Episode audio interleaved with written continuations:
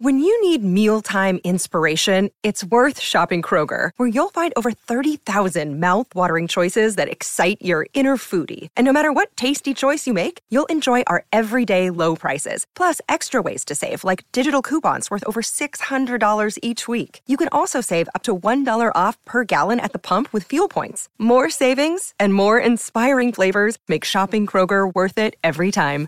Kroger, fresh for everyone. Fuel restrictions apply.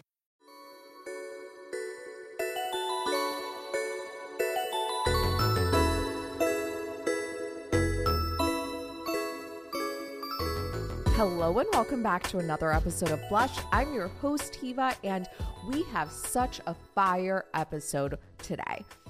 It's going to be a great episode because we all want to be more likable and we all want to have better relationships, but we often can't see what's standing in between us and these goals. And this episode will illuminate those blind spots for you so that you know exactly what to do to be more likable, to be more agreeable, to have better relationships. So let's fucking get into it. Okay, it is the second Tuesday of the month, which means one thing, and that is that we have an Am I the Asshole episode. By the way, if you're just listening, you may have just heard a slappy kind of sound. If you're on video, you will notice some new visual elements. Number one, my hair is different today. By that, do I mean that it's clean? No, I do not. But I have it in a slicked back bun with no center part. We'll see how it looks on video. I used to do this look a lot, and then I stopped because I have such an uneven hairline and I started to get really insecure about it. Isn't it funny how we well, like I've always had an uneven hairline and I was never insecure about it until someone expressed that they were insecure about their uneven hairline. And I was like, oh shit, I didn't even know that's the type of thing you should be insecure about. But now that you say it, of course, like I have the fuggliest hairline that's ever existed. Like, isn't it funny how people implant these insecurities into your head that you never even knew? I will never forget one time I, um, I, I don't know. I was like at a doctor's office. No, uh, yeah, yeah, yeah. I was at a plastic surgeon's office. Not, I wasn't getting plastic surgery. I was there with a friend and I was just looking at the catalog of things that they offered. And one of them was like ear stuff. And I was like, it has literally not once in my entire life even occurred to me that I should be insecure about my ears, that like ears are something that people care about the appearance of their ears, and there's a way to have good ears and bad ears. But now that you say it, like, of course, of course, my ears suck, you know? like, it's just wild. Anyway, that's not what we're doing here today. Um, okay, so that's the first visual difference that I have no part in my bun. Um, I don't know give me give me some feedback. Is it fugly or should I keep doing it?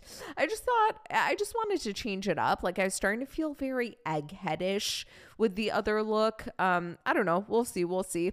Um, the other is that I have these stunning blush cards that were made, and so if you're on audio only, um, I will continue to drag you every week for just being on audio, even though I am one of you and I never watch podcasts. I only listen to them. So who am I to be telling you off?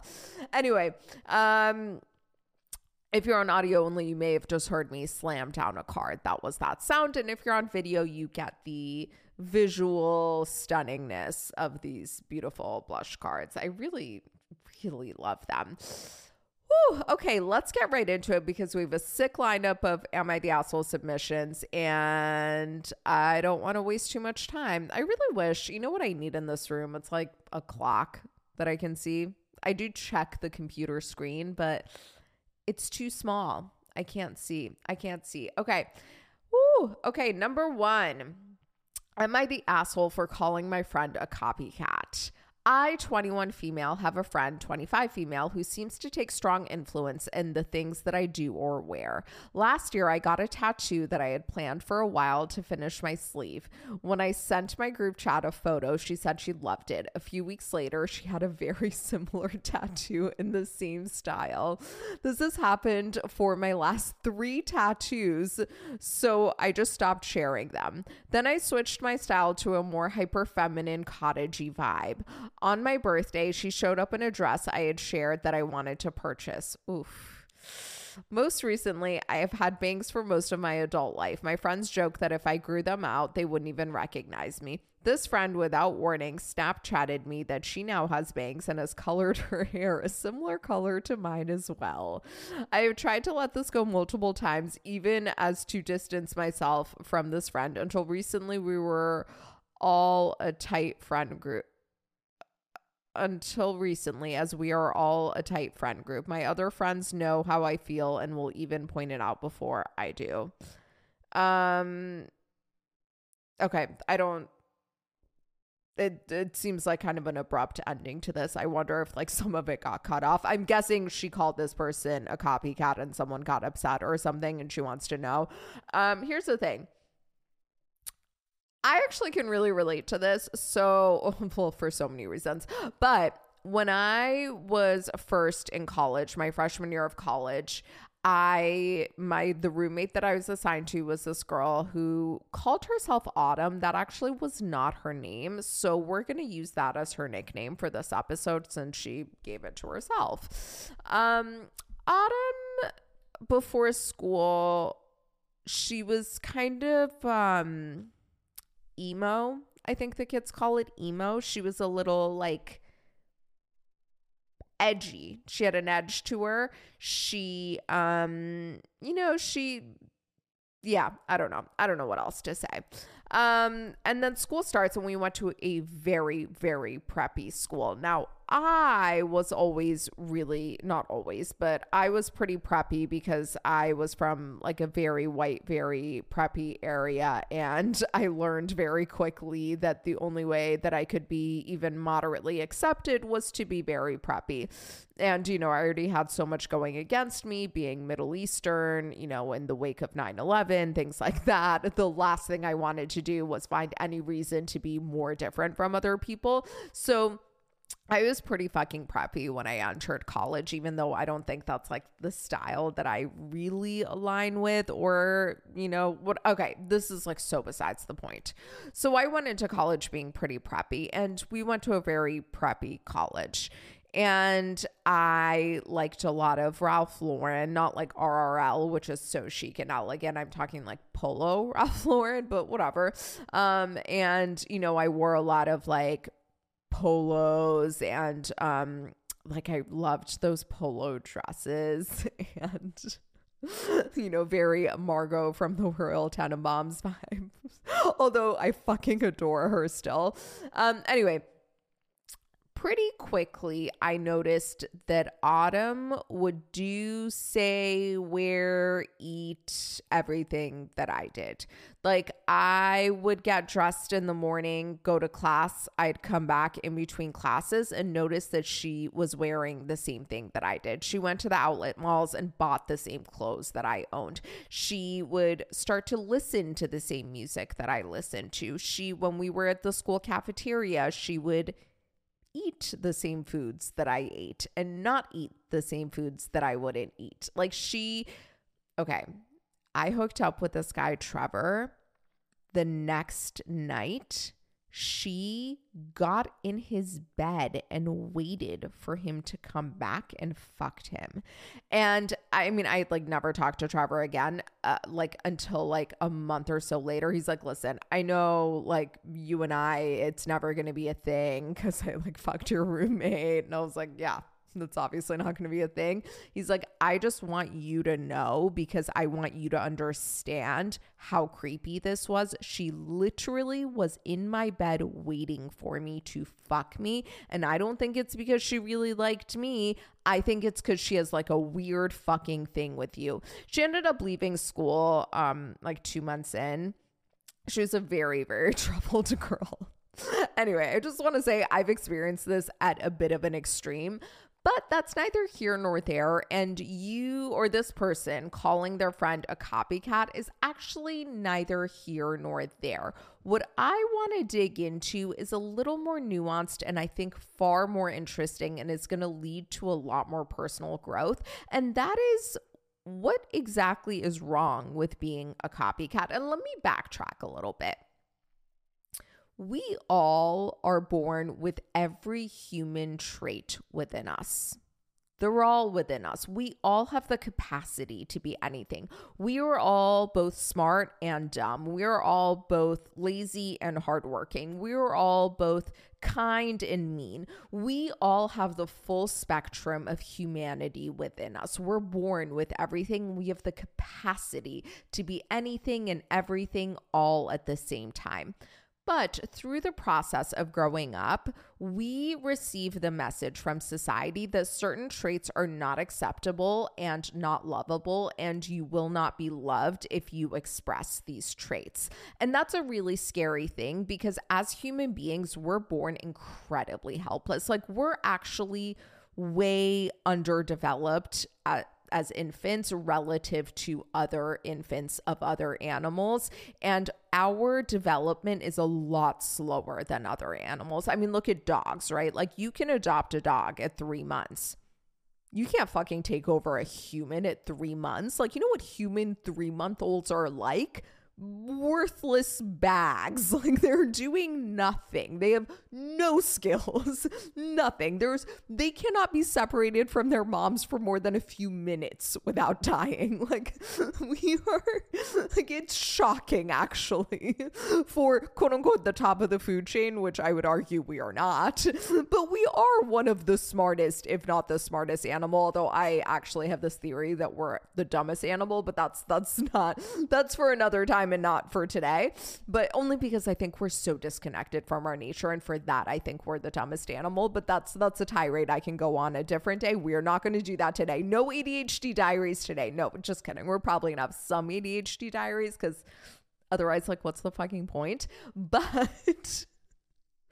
but we're not going to get that far sidetracked. We really are truly dependent on our caretakers for a very, very long time for our survival. And moreover, just from an evolutionary perspective, human beings really belong in tribes. And the way that we were able to survive and evolve and get here was via being in community. So to be ostracized from community, our brains actually interpret as a life or death type situation. So we're constantly molding and adapting ourselves to be part of community. So when we receive a message that a trait is unacceptable and unlikable, then we quickly are like, oh shit, I cannot exhibit this trait. And we completely close the door on this you know i um i was reading this book and the book used this analogy so i don't want to like i don't want to act like it's my own analogy but it's kind of like if you were born into a castle. You have this castle, this massive fucking castle with millions and millions and millions of rooms.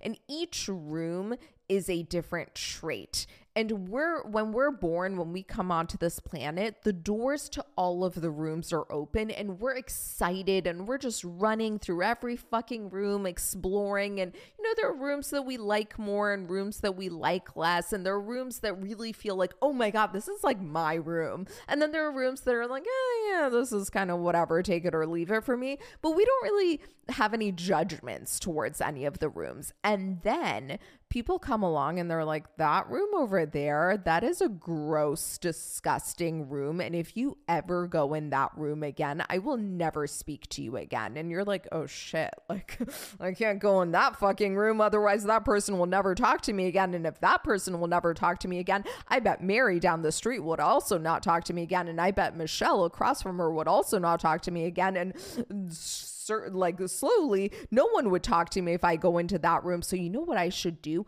I should close the door to that room and I'm to lock the door to that room. And in fact, I'm just to go ahead and throw the key to that room out the window and I'm to bury it into the ground so I will never enter into that room again because if I go into that room, people will not like me.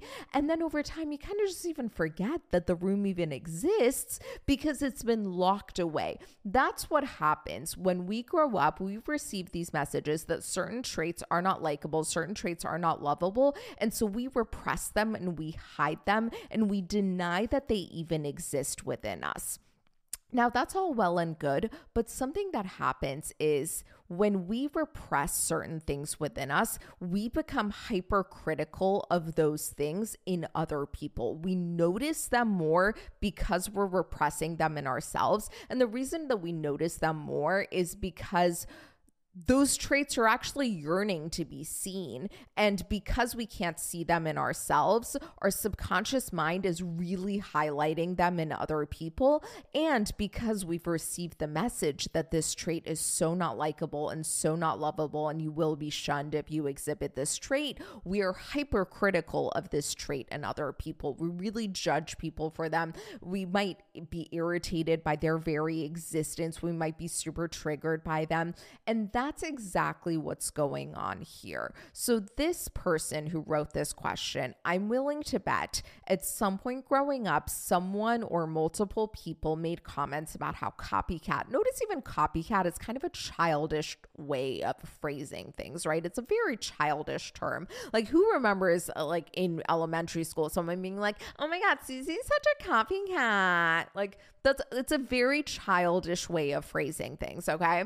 So, I'm willing to bet growing up, this person heard messaging that copying people is bad. And so she started to repress the ways that she was copying people within herself. And now she's hypercritical to anyone who's copying anyone. This happens all the fucking time. In fact, I have a friend who did this exact thing. So my friend Apple was a um, food content creator.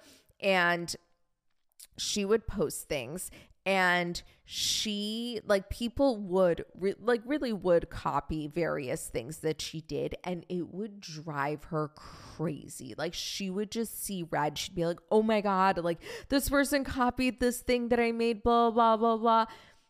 But what was ironic was Apple was actually copying me all the time. Now, I didn't really care, so I didn't say anything. And I I've learned from experience if you try to show this to people, they're not going to see it. They're going to get really really defensive because it is such a deeply repressed thing. Most people don't have the self-awareness capacity to even understand this and integrate this within themselves. So, I knew this about Apple. I certainly wasn't going to be like, "Hey, the reason you're so triggered by other people copying you is because you are copying me all the time and you don't even see that you're copying me all the time. And so you're hypercritical of it in other people. But that's exactly what happens. That's exactly what happened with Apple. And she actually eventually stopped content creating, I think in part because she was so unself aware that she couldn't see this and she drove herself crazy to the point where she ended up giving up.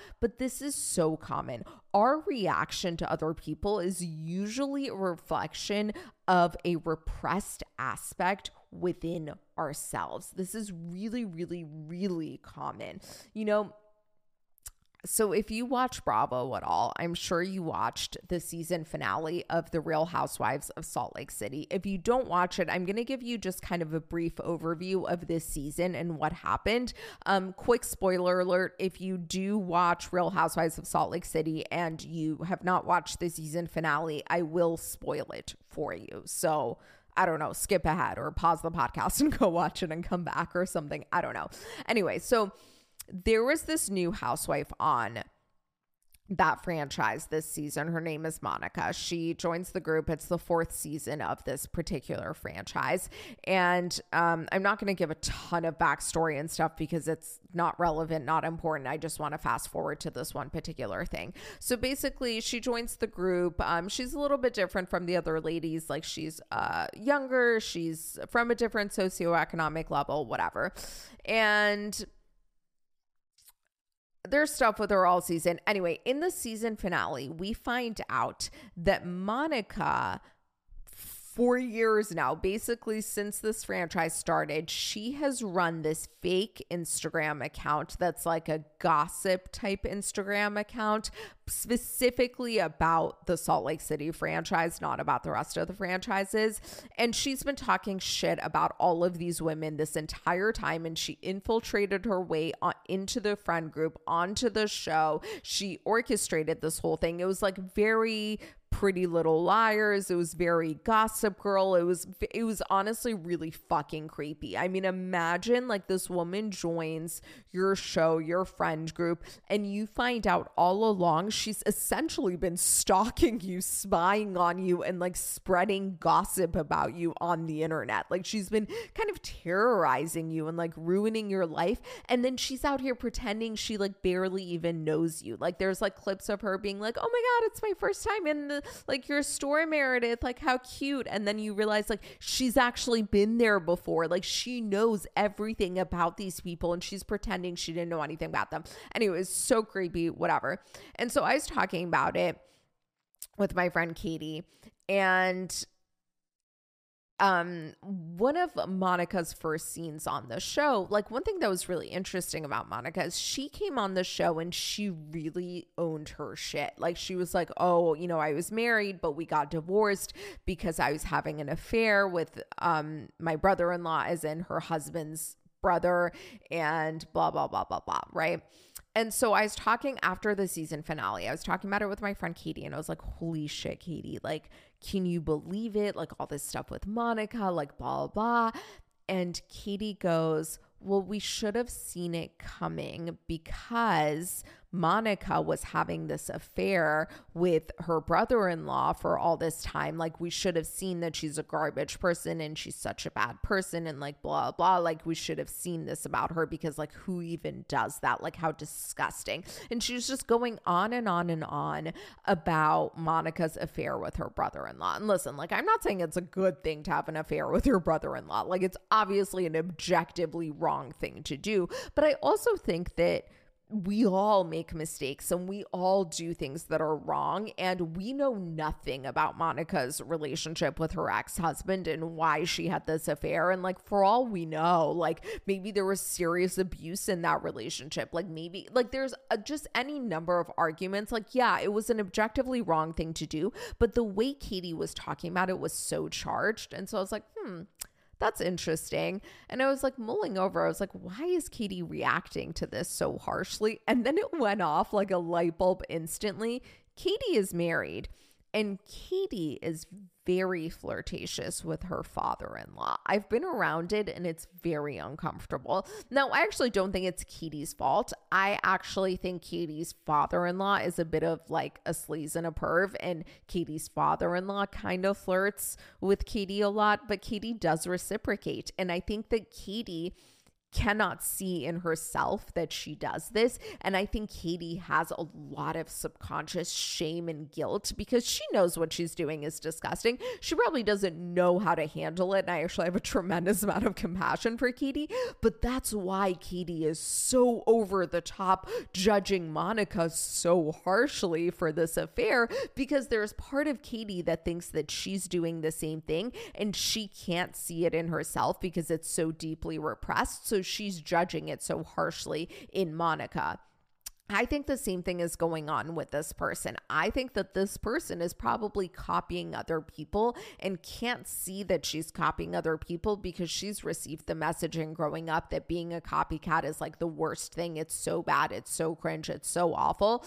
And so she now has this friend who's copying her and it's like driving her crazy when in fact, like, you should really be flattered that someone's like this obsessed with you. Like, how fucking cool. I love nothing more than when people start dressing like me, acting like me, like saying things like me. It's so flattering. Like, do you know how often I get people who are like, oh my God, I saw this outfit and it was inspired by you and I bought it? I'm like, literally i've never been more flattered in my entire life i was listening to a podcast a few months ago where these two girls on the podcast were like I bought this outfit and it's like so Hiva and like blah blah. And they were like going back and forth talking about like this outfit and my style. I literally like screen recorded it and I listened to it over and over and over again because I was so flattered by it. But that's because I'm not triggered by copying. I know that I copy other people I think it's fine. I know other people copy me. I think it's fine. Like it's cool. Like it's great. Like that's how the world goes on. Like I'm not triggered by it because I don't have that programming and that shame around copying being a bad thing. And you know what's really funny with this concept? We don't judge people when we are not repressing that thing within us. It's only when it's repressed that we judge people. And I think a really good illustration of this is Gypsy Rose Blanchard. So if you don't know who Gypsy Rose Blanchard is, is Blanchard her last name? I think it's Blanchard. Like, but I'm sure you're hearing of it because, like, I feel like all of a sudden everyone is talking about her because she literally just got out of prison. So Gypsy Rose Blanchard, or GRB as I like to call her, the name on everyone's lips right now, um, is a 32 year old woman who was Munchausen by proxy, which means I believe Munchausen Munchausen syndrome is it's essentially like hypochondria is my understanding of it. It's like when you think you're sick, but you're not actually sick.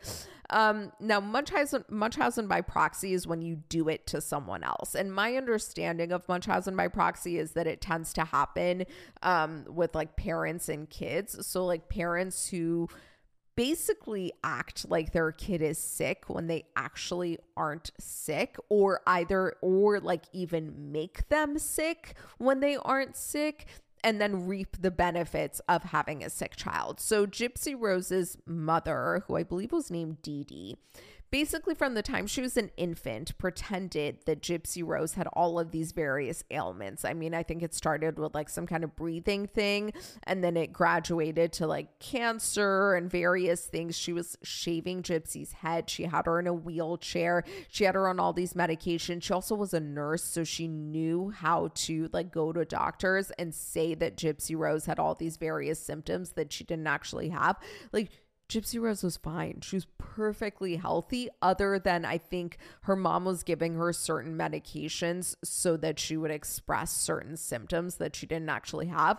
But she was actually totally fine. And her mom was like making her out to be this like make a wish kid and like getting all of this attention and accolades. And, you know, they were getting like free trips to Disney World and stuff. If you ever watched The Politician on Netflix, which by the way, you should watch, it's 10 out of 10, stunning, amazing show. Um, the girl that Zoey Deutch played, the character is actually based, my understanding, on GRB. So, 10 years ago, GRB starts talking to this dude. They're like, whatever, they have this like cyber relationship. They met up once, I believe, and like fucked. And then they plotted a plan to kill her mom. Now, he actually did the killing. I think she just aided the killing.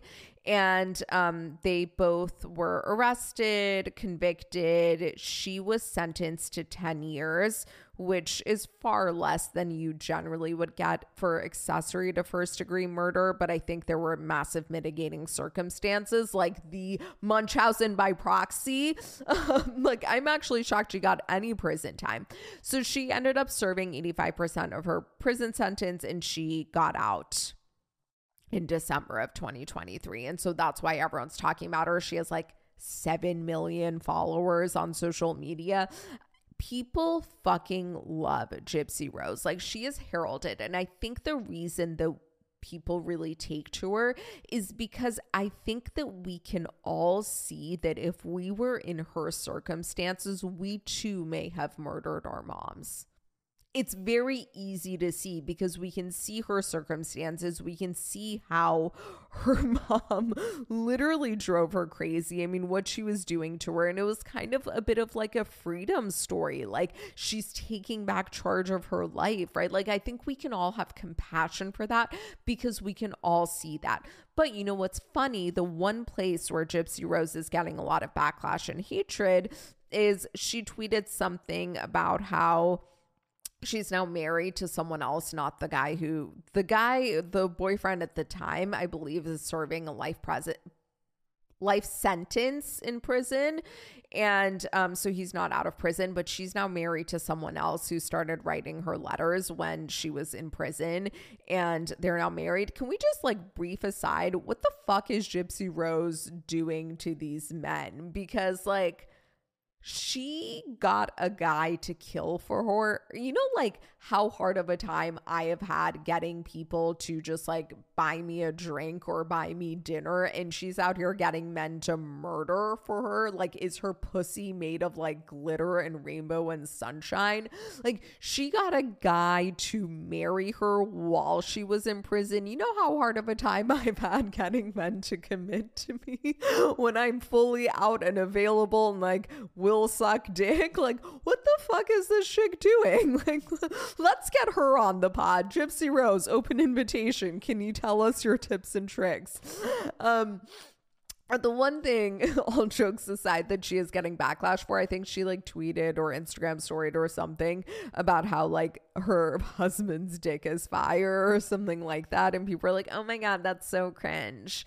And I think the reason that we react to that so much is because we are all kind of cringy and we all have received societal messaging that being cringy is like completely unacceptable. And so we have all repressed the cringe within ourselves. But then when we see anyone else act cringe, we're so triggered by it because in our minds, being cringe is like the worst thing that you can possibly be, right? So that we react to, but like her murdering her mom, we're all fine with because I think we can all see that if we were in those circumstances, we may have done the same thing, right? So I think again, going back to this situation, I think really what's going on here is this person is triggered by her friend copying her because at some point growing up, she received the messaging that being a copycat is like the worst thing that you can be. And so she's denying and repressing this trait within herself. And so she's harshly judging it when it shows up in other people. And you know what's funny is like most traits, even if the quote unquote bad traits actually have positive attributes. Like think about it, like being a quote unquote copycat copycat has positive things. It's like you see things that you like and you're willing to take action and emulate them. Like, what a beautiful, stunning thing. Like, it's not even a bad thing, but to this person, it's such a bad thing because I'm sure they received some kind of societal programming that this is such a bad thing.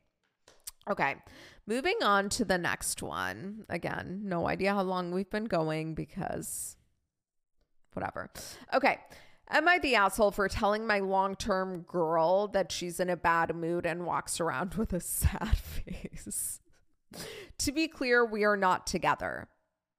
Okay, then what's a long term girl? Okay, whatever. Let's just move right along. I know she is going through some stuff, but to cheer her, we went to a we went to play a game together. What kind of game? Like, what's going on here? What is a long term girl and what game did you go to play together? What the fuck is that? Okay.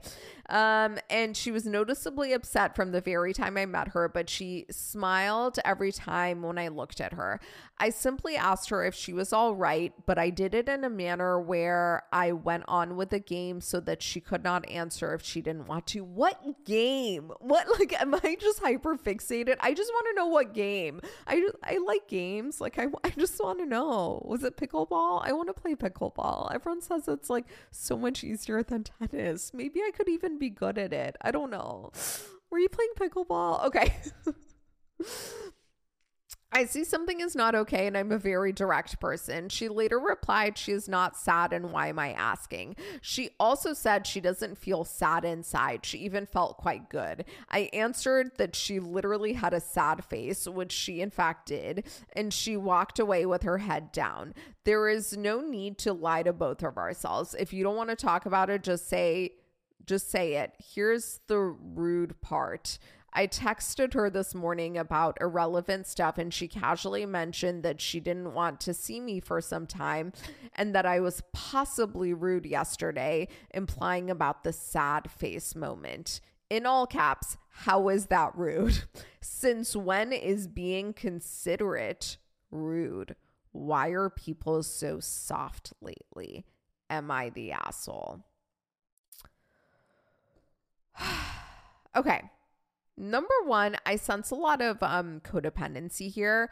And I just want to clarify for a minute because the way that we colloquially use the word codependent is not actually what it means in a clinical sense. So, colloquially, when we say codependent, we mean kind of like attached, right? Like, oh, that couple is so codependent. Like, what we mean is like they're never apart, they're always together. Like, oh, she's so codependent because like she always wants to be around her boyfriend or whatever. But that's not what codependent codependency means in a clinical sense. Codependency is the inability to tolerate the discomfort of others. So codependent people are are people pleasers. They're the overgivers, the people who lack boundaries. There's often a lot of overlap with codependency and anxious attachment, but the way that we colloquially use codependency is actually anxious attachment, right? The people who like can't be apart, the people who are just like obsessed with their romantic partners, the people who lack separation. That's anxious attachment. It's not codependency. When I say codependency, I mean it in the literal, the clinical sense, which is the inability to tolerate the discomfort of others, which is what's happening here with this person. You see your friend being sad, you can't tolerate them being sad. And so you're like kind of freaking out and pointing it out in this person. Okay, so I just want to get that out of the way. It's not your responsibility to deal with your friend being sad. Um, the other thing is, just like with the copycat person, I see a lot of repressed parts here.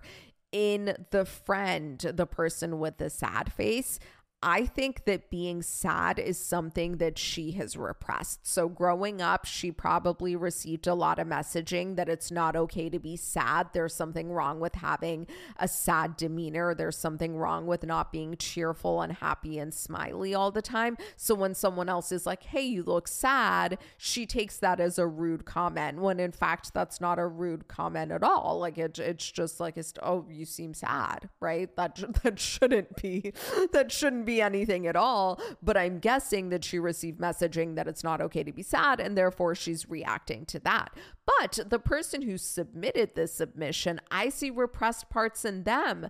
Um, number one, the way the this person at the end of the submission said, "Why are people so soft lately?" That seems like a repressed part. In fact, I could argue that you writing this whole unhinged thing about this is kind of quote unquote soft, right? Like that's like you're exhibiting a bit of softness within yourself. Number two, I think that they have repression around rude, right? I mean, like that makes a lot of sense. Like society tends to demonize people as being rude, and like, you know, to be rude is rude. It's it's not like a great trait, but there are positive aspects to being rude and we're all rude from time to time. No one deserves to be ostracized from society from being rude. And in fact, most people aren't ostracized from society for being rude. It's just that as children, we can't understand complexity, we can't understand nuance, and we internalize everything. So as a kid, you may have overheard someone say, like, oh, that person's so rude, like with that kind of tone. And so you're like, oh my God, like I can never be rude. If I'm ever rude, people will never love me. So I'm never going to be rude ever, right? But of course, you're going to be rude because, like, we're all going to be rude at some point, and that doesn't mean it's okay. Like, it doesn't mean like you should be rude all the time, but everyone is allowed to make mistakes and everyone does make mistakes. Like, you don't have to repress these traits within yourself. And when you do repress these traits within yourself, it creates a lot of problems. As we can see, this entire argument, this entire issue with these two people is because of their repressed parts. It's their repressed parts that are fighting with each other. If they could integrate all parts of themselves, none of this would ever happen because, like, if he would have said to her, Hey, you seem sad, she would have like been like, Oh, yeah, you know what? I am kind of sad.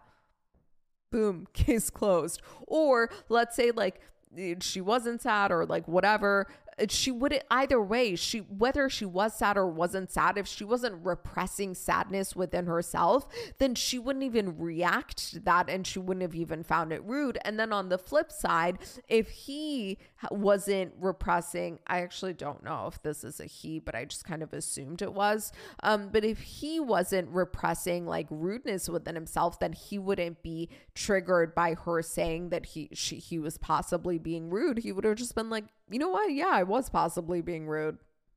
Whatever, case closed. And moreover, he wouldn't like be reacting to her quote unquote being soft because he's repressing his own softness, but like I think he's like being kind of soft. So this is all just repressed parts coming out to play. It's not no one's being an asshole and everyone's being the asshole because what everyone really needs here is to practice radical self awareness. Okay, moving on to the next one. Am I the asshole for acting paranoid about sharing my plans? so, I have this personal habit that I feel was informed by the environment I grew up in. When someone asks, Hey, what are you doing next Saturday? I always reply with, Why?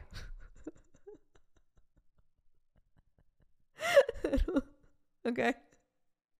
It's simple. I don't like answering when I don't have all the information. If I say I'm free, I might get hit with, oh, good, you can help me with this terrible, unpleasant task. no, but you said you were free, asshole. Conversely, if I say I'm busy, I might hear, Oh, too bad. I was going to invite you to something cool, but now I won't. What's this? You want to go anywhere where you're lying earlier about you ditching the previous commitment? Either way, asshole. As you can see, I deal with a lot of manipulative people. It is what it is. But my family is super hung up on the why thing and keeps trying to start fights about how I answer their questions. I explained it to them roughly like I did here. They call me paranoid and they say I need help. Am I the asshole? Wow. Okay, we have a bit of a theme here today, and that theme is repressed parts and lack of radical self awareness, or moreover, I should say, the need to practice radical self awareness. So I can pull out multiple repressed parts in this submission immediately. Number one, asshole. The word asshole was used over and over and over again. Clearly, this person has a subconscious fear that they're an asshole and is really trying to suppress their own assholeness within themselves.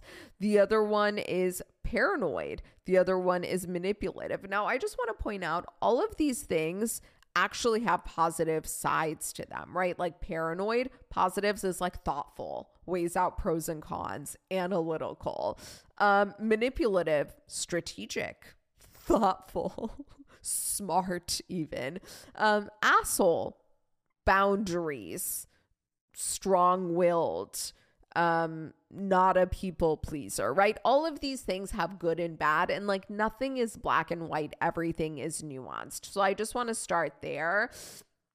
But really truly anytime you call someone a name ask yourself how am i exhibiting that trait within myself? Every single time that you judge someone you're actually judging a repressed part of yourself that you don't feel free and safe to see in yourself because you received messaging growing up that you will not be loved if you exhibit this trait. And that's exactly what's going on with this person, okay? Like they're repressing paranoid, they're repressing manipulative, they're repressing asshole. And you know what? Like, I could argue that what this person is doing is manipulative one could make the argument that saying why when someone asks you if you have plans is manipulative. You're manipulating the outcome. I could argue that, eh, you know, like asking why when someone asks you if you have plans is assholeish, right? Like all of these things that you're being paranoid and judgmental about are actually things that you're repressing within yourself. Also, it's very clear that there's some kind of like unresolved trauma here for like this person to be so hyper like hyper aware that they might get roped into something that they don't want to do like clearly something has happened because most people are not reacting like this. Now i do have a piece of practical advice for like a different way to approach this in the future. And that would be when someone asks you if you have plans to just say, you know what, I have tentative plans. They could change. Um, but tentatively I do. Why? What's up? Then you can hear what the person has to say. And then like if they're inviting you to something cool the next day you could be like oh my god my plans fell through. I can do it. Or if they're trying to rope you into doing something then you could be like oh yeah i'll let you know if my plans like actually end up happening or not. If they fall through i can help you. If not not. Right? Easy practical solution to this problem. But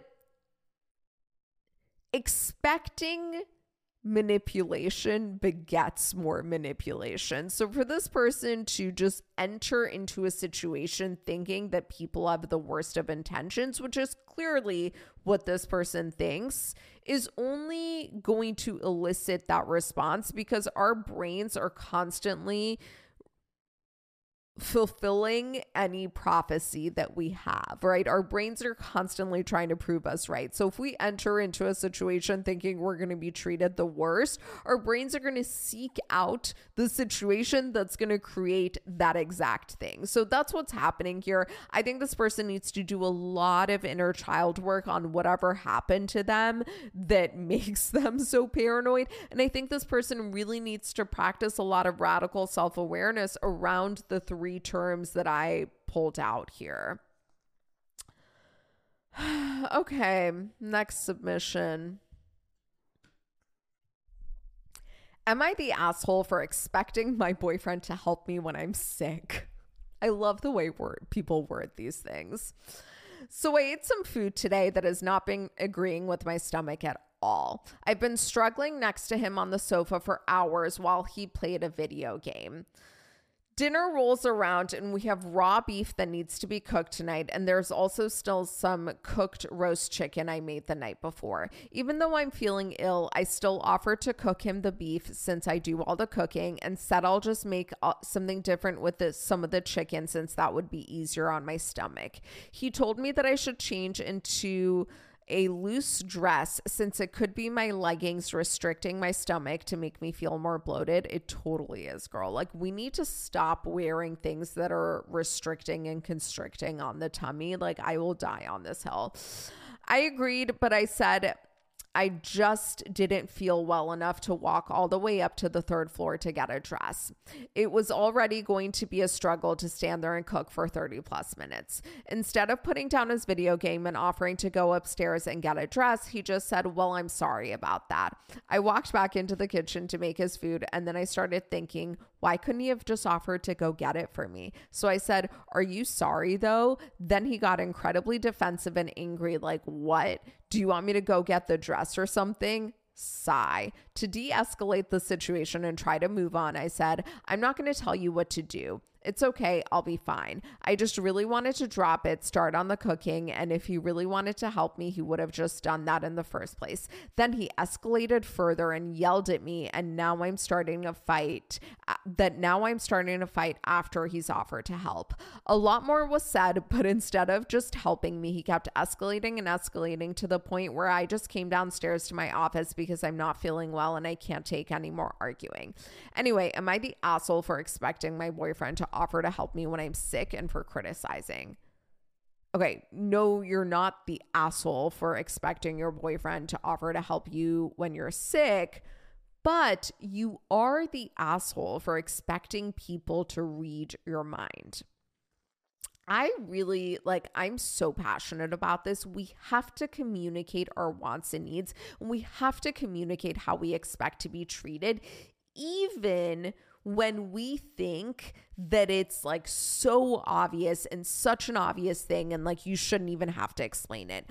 I actually encountered this um this week. So, as you guys might know, my dog is really old and like really, really not feeling well. I've mentioned the past few weeks that she's been peeing a lot. That's actually just um, geriatric incontinence. It's very, very common in female dogs, and there's a type of medication that they prescribe for it that seems to be super effective for geriatric incontinence. The only thing is, my dog Sam can't take it because she has an autoimmune condition. She has a very serious autoimmune condition, and um, there's counter indications with that. Is that the right word for that? Okay, whatever. Let's just move right along. And so it, it she can't take it because of her autoimmune condition. And her autoimmune condition is also having the worst flare up ever. Like it's been really contained with medication the past few years, but it's having a really bad flare up. And we actually just got her worst blood test results ever. Her white blood cells are at an all time low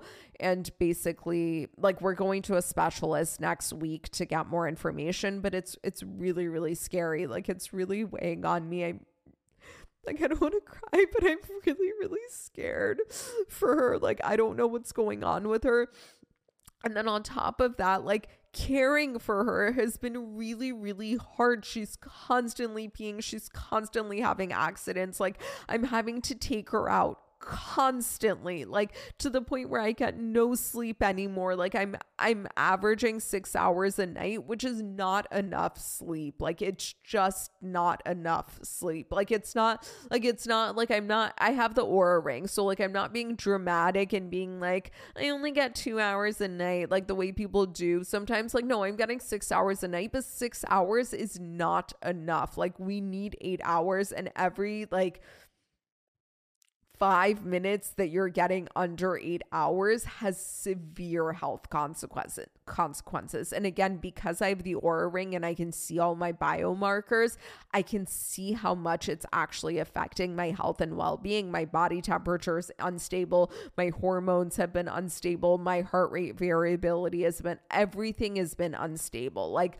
I'm not physically feeling well because I'm getting so little sleep. And there's no way that I can see for me to get more sleep because I have to be taking her out constantly. I'm not as sharp as I was. I'm not like as quick witted as I was. Like it's taking me longer to do things. It's been really, really, really hard. And my friends know what's going on because they've been talking about it. And on top of that, like my friends who listen, like you guys know what's going on because I've been talking about it. It's been really, really hard, right?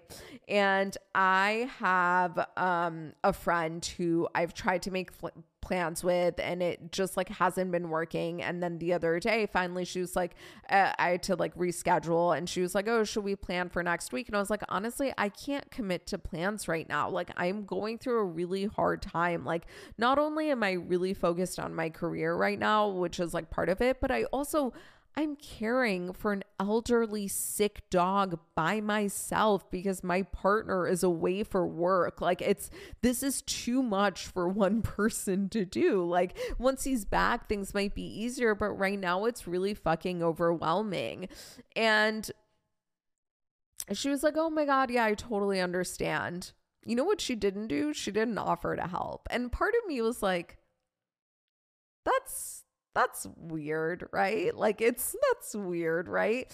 Because I come from a culture where we always offer to help. And but just a counter example, so my sister-in-law's cousin Daniel recently moved to New York and she introduced us. I've met him one time. No, two times. I've met him two times. One time for like five minutes. And then one time a bunch of people came to my apartment. So I actually like hung out with him more, although he was mostly talking to other people because there were a bunch of people at the apartment, right? Um, I met him two times. He texted me today and he was like, Hey, are you free next week? And I was like, in theory, yes, but you know, I have this going on with my dog. And so, like, I just don't know if I can commit to anything. Like, it's been really overwhelming and hard the very first thing he says, he's like, Holy shit, fuck us hanging out. Like, us hanging out should be the least of your priorities. The biggest is how can I help? What can I do? Can I come walk her? Can I take night shift? Can I take morning shift? Like, how can I help you? And he doesn't listen to the podcast. I mean, I hope. Like, if you are listening, hey, Daniel, you're such an angel. Like, he hasn't heard me complain about it for the past few weeks, like my friend has. He, all he got was that one text. And the very first thing that he did was offer to help. Now, Daniel isn't a better person than Sarah, and Daniel doesn't care more about me than Sarah. The difference here is cultural, truly. Like, Daniel is Colombian, I believe. He could be half Colombian, half Lebanese or something, um, but I believe he's Colombian there's a difference in culture and there like i come from a culture persian culture is like I will talk a lot of shit on Persian people. I really do. But Persian people are hands down the most hospitable people you will ever meet in your life. If you go to a Persian person's home, from the minute you walk in until the minute you leave, you will be like, they will offer you everything they have. Like, they will go out of their way to make you feel comfortable and welcome.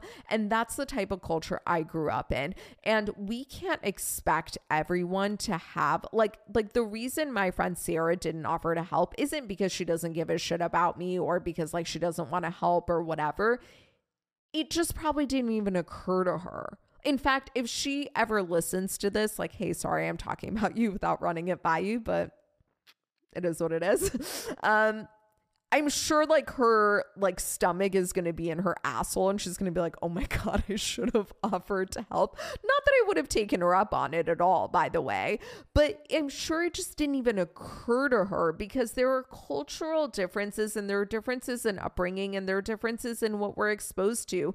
But the thing is oftentimes just simply modeling a certain type of behavior will get people to act that way. Like I noticed this the first time I no- noticed this really was when I was fresh out of college and living in my first apartment in DC, I had this group of friends, and it was like finally like the friend group of my dreams. We'd always hang out at my apartment. There were like literally five to 40 people at my apartment at any given time. Like when I left for work in the morning, there would be people there who were still there from the night before. When I came home from work, there were people there. Like it was so fucking cool. It was just like the most fun way to live until things fell apart. But that's that's for a different topic for a different time.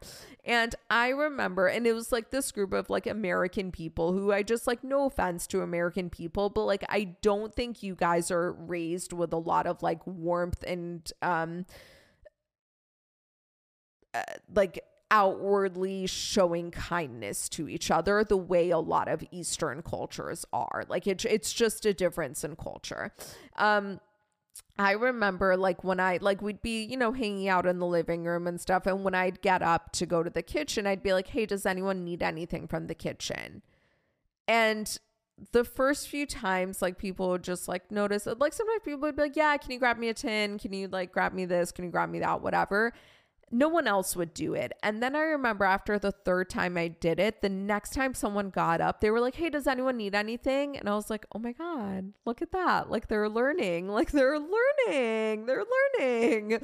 or I remember um one time around that same time frame, I had a friend who was sick. Like we were supposed to hang out and he was like, Hey, I actually can't do anything. I'm not feeling well. And I was like, Oh, I'm so sorry. Like, can I bring you soup? Can I bring you anything? And he was like, yeah, actually, I'd love soup. And then the next time I was sick, he was like, hey, can I bring you something? Because he had seen it and he liked it. I actually have neighbors right now who's very similar situation.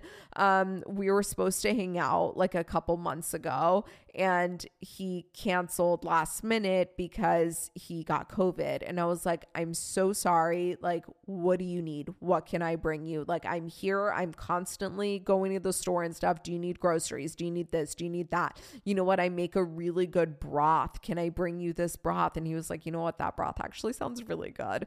Um, and so I made it for him, dropped it off for him, like left it outside his door. Ever since then, every time, like, like one time he was like leaving town, he's like, like, hey, we have a bunch of strawberries, like they're gonna go bad. Can I give you some? Or like we like last week he was like, our neighbors just left for Australia. And um, actually, his neighbors are working on the Australian Open, which is where my partner Ozzy. We call him, if it's your first time listening, his name isn't Ozzy. We just call him Ozzy on the podcast because everyone has nicknames on the podcast, whatever. Um, he's working at the Australian Open right now. So just like random small, like we live on the same street and they're like they're two doors down from us. Anyway, so their neighbors just went out of town to Australia and left them with all this produce. And he's like, it's way more produce than we could ever go through. Like I put half of it away for you. Come grab it. And I went to grab it. This is all because like I modeled that kindness and now they're like, oh, oh, like we can offer to help, you know? So, like, A, just modeling a certain behavior will often get other people to do that behavior because they see it and they're like, oh my God, I could do that too. Like it's often people aren't offering help, aren't offering certain things of kindness because it just doesn't even occur to them because they've never seen people behave like that. So they don't know it. But sometimes you have to go further and you just have to ask, like, how easy would it have been to just be like, yo, I'm feeling uncomfortable. Can you go upstairs and grab me a dress? Or like, I don't feel well and I don't want to make dinner. Now, I do want to highlight it that in this particular circumstance, there's a lot of gender dynamics, right? Like, as women, we were not raised to voice our needs, to voice our feelings. Well, voice our feelings a little bit more, but to voice our needs and to ask for help. In fact, we were often really praised for being self sufficient, for being needless, for being easygoing, for being low maintenance, right? And so we have such like a fixation on being low maintenance. And to bring it back to the repressed parts, because I actually think that's at a play here, we repress the parts of ourselves. Like we, how often, especially our generation, did we hear like, oh, she's so high maintenance, right? Like it's such a negative thing. And so we try to repress anything that could be high maintenance within ourselves and we deny that. And so as a result we like don't want to ask for help. But then get mad when other people aren't offering help. And i would argue it's way more high maintenance to get mad at someone to for not doing something. Let me start this over. I think it's way more high maintenance to get mad at someone for not doing something that you never even asked them to do than it would be to have just asked them to do that very thing. Right? Does that make sense? So I think that's really something that's at play here. And I honestly, I think that there's a lot of like Disney brainwashing here too. Whereas women, like, we think it's this fairy tale outcome to be with someone who's reading our minds and just constantly anticipating our needs. But I don't think that that's realistic. I don't think that we should be getting mad at people for not doing things that we never asked them to do. I don't think we should ever get mad at someone for not anticipating our needs when we've never communicated those needs. We need to be more assertive we need to ask for what we want. We need to ask for what we need. And if someone is then not meeting those things once you've communicated them over and over again, that's a whole separate story. But to get mad at someone for not doing something when you've never even said that you wanted them to do it, I, I think that's kind of unreasonable. Um, okay, I'm going to save the rest of these for next months am I the asshole episode because I don't want to run out of time. And I think that these actually, like, we've been going for over an hour, I believe. And I think that these ones that we've gone over are so good. And I think there's such a common uniting theme here.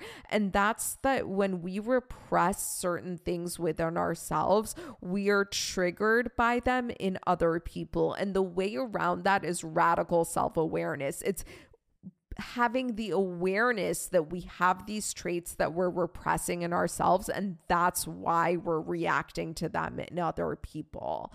Um, okay, let's do a little foods cinch situation here. So, the foods that make you blush. And since what we talked about a lot in this episode are practicing radical self awareness and really seeing these repressed traits within ourselves, I want to talk about some foods that can really help you get into your parasympathetic, that rest and digest state, so that you really feel safe. Because when you're in a sympathetic state, it's actually really impossible to have that type of radical self awareness. You really need to be in a parasympathetic state to be able to see and integrate these repressed parts of yourself. And these foods are going to really help you get there. Number one, cantaloupe and citrus fruits. Um, these are really high in inositol, which is um, it's actually a type of sugar. We often call it vitamin B8, but it's technically not a vitamin. Um, it's a type of sugar. It really affects our cells and dopamine and serotonin, and it really helps activate the parasympathetic nervous system. Um, the next food is soybeans and soybean based products like tofu and tempeh. Soy is both high in protein, which is really supportive to the brain and to the to the nervous system as a whole, but it's also high in lecithin, which helps activate the sympathetic, uh, the parasympathetic nervous system cauliflower. Cauliflower is high in choline. It's actually one of the highest foods in choline. Choline is an essential nutrient that impacts liver function, brain health, muscle movement, the nervous system, and metabolism. It really helps get you into your parasympathetic nervous system. And also, garbanzo beans are also very high in choline. And a few herbs that really help get you into your parasympathetic are valerian root, chamomile, lemon balm, passion flower, and holy basil. So I really challenge you as you're listening to this episode to A, make a plan to eat some of these foods this week, and B, to to write down, in fact, take out your phone, pull up a new note on your phone and write it write down judgments. And every single time this week that you find yourself judging someone for anything at all like oh mary doesn't brush her teeth or like michelle um gets so angry all the time or like sarah's so insecure. Anytime you find yourself judging anyone for any trait at all write down who you're judging and why you're judging them. And then at the end of the week, go down the list and find all of the ways that you are exhibiting this trait within yourself because it's not if, it's when, it's how. You definitely are, and you're not seeing it, and that's why you're judging it in other people. And that, my friends, is how you practice radical self awareness.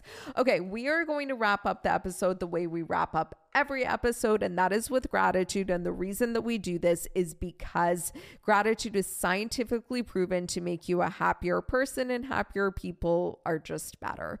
So. Maybe that's why this chick was so triggered by her friend calling her sad because of shit like this. No, because we all want to be fucking happier. Come on.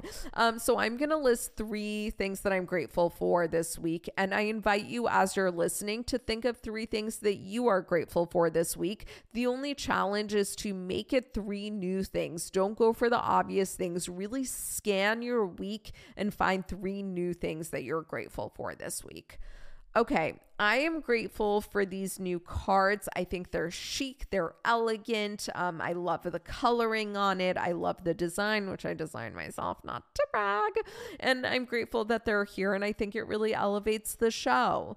Um, I am grateful for this cardigan. It's the Cocoon cardigan by Jenni Kayne. I've always been eyeing it. I've always wanted to get it. I nearly got it for Black Friday, but I decided I'm trying to spend less money. And then my brother and sister in law got it for me for Christmas, and I'm super grateful for that. And I am grateful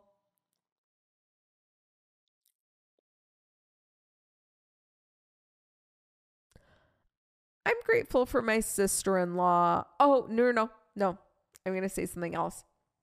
I'm grateful for how sleep deprived I am right now and how hard of a time I'm going through with Sam. Number one, I'm just grateful that she's still here and like kicking it with me because it could be worse. She could be dead.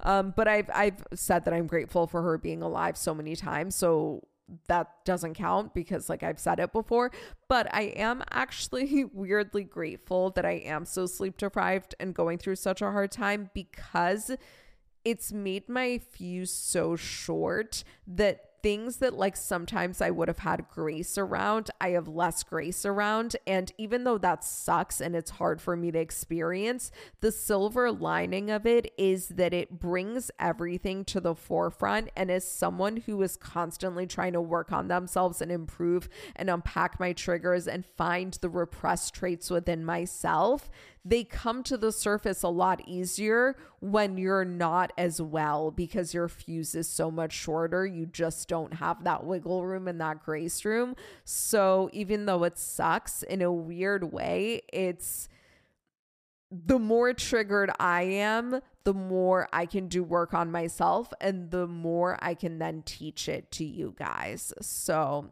in a weird way, there's always something to be grateful for, even in the worst of circumstances. Look at me, I'm so evolved. okay, let's end this here. um, I love you guys so much. I hope you took something from this episode. I mean, truly, truly implement that judgment exercise that I gave you because that shit will fucking change your life. I'm doing it myself right now do it with me and watch yourself grow, you'll be amazed at how much better of a person you will become when you bring light to these repressed parts of yourself. And you'll be amazed at how much less conflict you have in your life. Okay.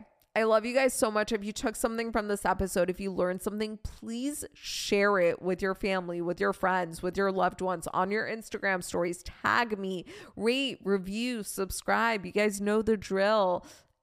It takes a few seconds out of your life, it helps the show so much. Love you guys. Bye. Fuck is wrong with me?